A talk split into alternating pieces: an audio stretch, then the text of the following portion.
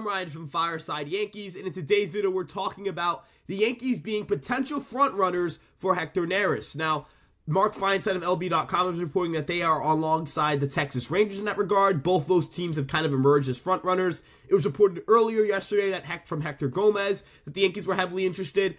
I think that this, this interest is legit. I don't know if they end up getting him, but they seem to really like what he can bring to the table. He is a fastball splitter guy. He spent the last two years with the Houston Astros, spent the entirety of his career up to 2021 with the Philadelphia Phillies, serving as a setup man and a closer. Um, a lot more inconsistent in Philly. He was not, you know, consistently elite or dominant reliever. Um, even in his first year with Houston, he struggled in terms of his ERA, but the underlying metrics were really good.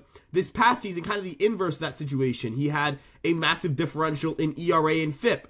Um, and while I do believe that he's going to be due for some regression, he's not going to put up the 1.71 ERA that he put up this past year. I still believe he's going to be one of the better relievers uh, in baseball. He's a high leverage option. He's a guy that the Houston Astros have gone to in their eighth or ninth inning, uh, in their seventh inning, whenever they need big outs. And he's been big time for that because of the fastball splitter combination. The, the Houston Astros, excuse me, helped him increase his release points. So he released from a higher slot. That has allowed him to generate a little bit more vertical ride on his four seam fastball, which has made it harder to hit. Over the past two years, it's been a pretty good fastball, all things considered, in terms of results. Um, and it's even gotten more swings and misses this past year, despite it losing a tick of velocity. Looking at his splitter, his splitter is has always been a signature pitch. It's his go-to strikeout pitch great contact management. There's a lot to really like here. Um, the differential in uh, vertical separation between his splitter and four seamer is also huge too. There's about 18 inches of vertical separation between the four seamer and the splitter, so hitters have a really hard time picking up both pitches. Um, this past season, batters hit 171 against the splitter, just one home run all year, 42.2% whiff rate. It is a truly excellent pitch. Look at the four seam fastball. Batters hit 153 against it, five home runs all year, uh, a 29.1% whiff rate. These two pitches are excellent. He's also got a sinker he can mix in, 256 average against, 395 slugs. So average is kind of high, but the ability to uh, slug off of it is not there. Batters have a hard time generating damage contact against it. Not a lot of whiffs, but again, that's expected for a sinker. Um, overall, like I really like his profile. I think the fit makes sense in New York. He is a fly ball pitcher, but he's been a fly ball pitcher in Minute Maid Park, and that hasn't necessarily been an issue for him. Actually, according to Statcast, he would have allowed a few one fewer home run over the last two years had he played at Yankee Stadium, and this past year would have allowed three fewer home runs had he played at Yankee Stadium because he allowed ten. He would have allowed seven in New York. Um, but ultimately, or excuse me, he allowed seven this year. I guess it's also accounting for the postseason uh, home runs and whether those would have gone out or not at Yankee Stadium.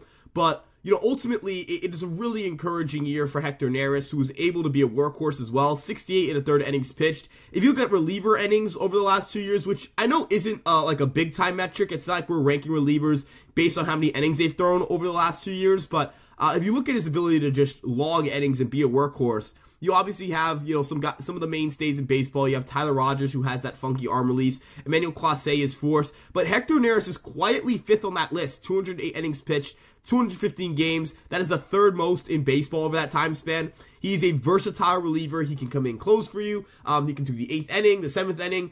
Um, he can get lefties and righties out because of his pitch mix. He has the sinker for right-handed batters. The splitter works to lefties and righties. But if you think about what works for lefties and what works for righties, as a right-handed pitcher, vertical separation and vertical deception works better against left-handed batters, so it makes a lot of sense that Hector Neris has had success against them, but his ability to finally manage outcomes, you know, consistently against both righties and lefties has elevated his profile a ton. Something that he's really changed with the Houston Astros, I kind of spoke about his ability to generate more ride on his fastball and more carry, which gives it more swing and miss and playability up in the zone, but we've also seen the home runs per nine go down. He gave up a lot of home runs in Philly. He had a 1.30 home run per nine.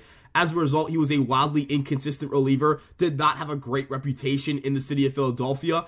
Um, specifically in his last year before leaving, yeah, he had a 3.63 ERA, and that's great. Um, but he had a 1.45 home run per nine rate, and as a result, it's hard to trust a player like that. Like when players give up home runs coming out of the bullpen, it's hard to trust them. And you know, in his time in Philly, he would have years where he was, you know, one of the best high leverage relievers in baseball, and he would have stretches where he was a net negative on that side of things. So the Yankees ho- hopefully can get that more consistent outcome, the ones that they've seen him get in Houston, where he hasn't been giving up home runs, where, you know, he's been getting soft contact, he's been, you know, getting swings and misses, getting swinging strikes, all that stuff. Um, ultimately, I, I'm really encouraged by the numbers and the underlying metrics. Again, I know he's due for regression. He's entering his age 35 season. Steamer projection for a 4.09 ERA.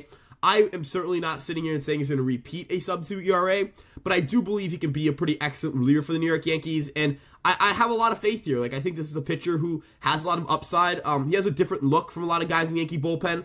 There's really nobody in the Yankees and the Yankees as a whole who relies on a splitter as their primary as their primary strikeout pitch. Um, I think that different look is going to help the Yankees a lot having guys who have different looks, having guys who, um, you know, generate different uh, looks and, and can can pitch in different parts of the zone, in different quadrants of the zone, um, creates deception and it creates a lack of consistency in a team's bullpen, which I think is important. You don't want hitters to get set on a on a hard sinker and be used to seeing that and say, all right, you know, we can adjust to the sinker. You want to have guys in your bullpen who have different looks. And for people who are wondering, are the Yankees too right-handed in their bullpen? Well, Hector Neris again can get left-handed batters out. In his short, well, not a short major league career, his long major league career, um, he has a 295 WOBA against left-handers. They've hit only 222 with a 364 slugging percentage. Um, this past season, he had a 241 WOBA, had a 163 average, hit just two home runs against him in 115 play appearances all season. He's better against righties, but this past year was better against lefties. Consistently with Houston, he's been better against lefties. So I think the Yankees view him as somebody who can get left-handed batters out, somebody that they're not going to have to worry about in that regard, and ultimately somebody who can greatly bolster this bullpen in high leverage situations. You quickly look at the Yankees roster depth with a guy like Hector Neris in the back end of that, or excuse me, in the front line of that bullpen. Um, and you've got Clay Holmes, you've got Hector Neris, you've got John, Jonathan Loaisiga, you've got um, Ian Hamilton, you've got uh, Victor Gonzalez, you've got Tommy Kahnle.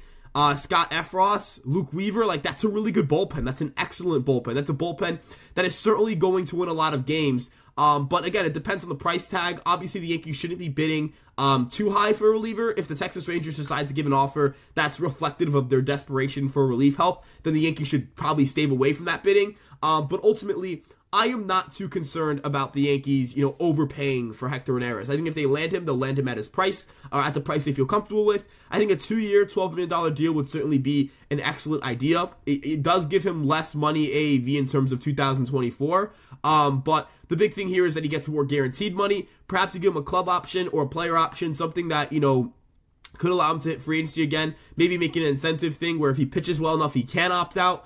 Um, and, you know, ultimately it's a it's a move that could allow the Yankees to do a lot of different things. Um, it allows them to deepen their bullpen. Uh, it allows them to have you know games where they can go to their bullpen for four innings and say, all right, we're gonna go. Uh, you know, Tommy Kahnle, we're gonna go to Tommy Kahnle, Jonathan Loaisiga, Hector Neris, Clay Holmes, and win a baseball game like that. Like that's that that's how you win baseball games, right? You go to Ian Hamilton, uh, you know, you still have Ian Hamilton fresh, Victor Gonzalez fresh. Let's say you wanted to kind of um, stagger when you use your high leverage guys. You could go Clay Holmes, Jonathan Loaisiga, and even Hamilton for uh, three or four innings of one game. Then for another game, you can go, you know, Hector Neris, uh, Tommy Kahnle, Scott Effross, or Victor Gonzalez. Like that type of flexibility is important. You obviously still have Luke Weaver in there to close out games that, you know, you're up by a lot and you just want them to rack up a lot of innings. And Weaver certainly going to be a valuable long, um, long relief kind of guy who can be a starter for the Yankees uh, if need be. They have a lot of bullpen depth in their organization. They have Ron Marinaccio as a minor league option, Yoendrys Gomez, uh, Luis Gil, uh, Clayton Beeter, Will Warren, who could also start for you. Uh, these are all guys who could help in the bullpen at some point during the year. Um, Chase Hampton's another guy who could be in the pitching staff at some point during the season. He's the Yankees' top pitching prospect.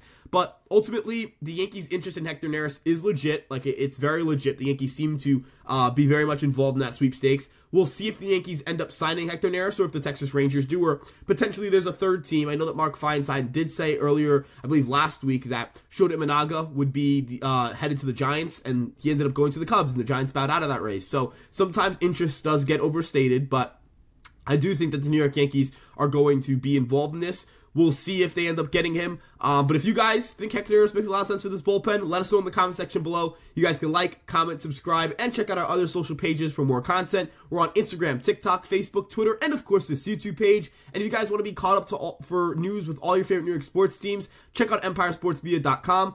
I'm Ryan from Fireside Yankees. Seeing you guys in the next one. Peace out.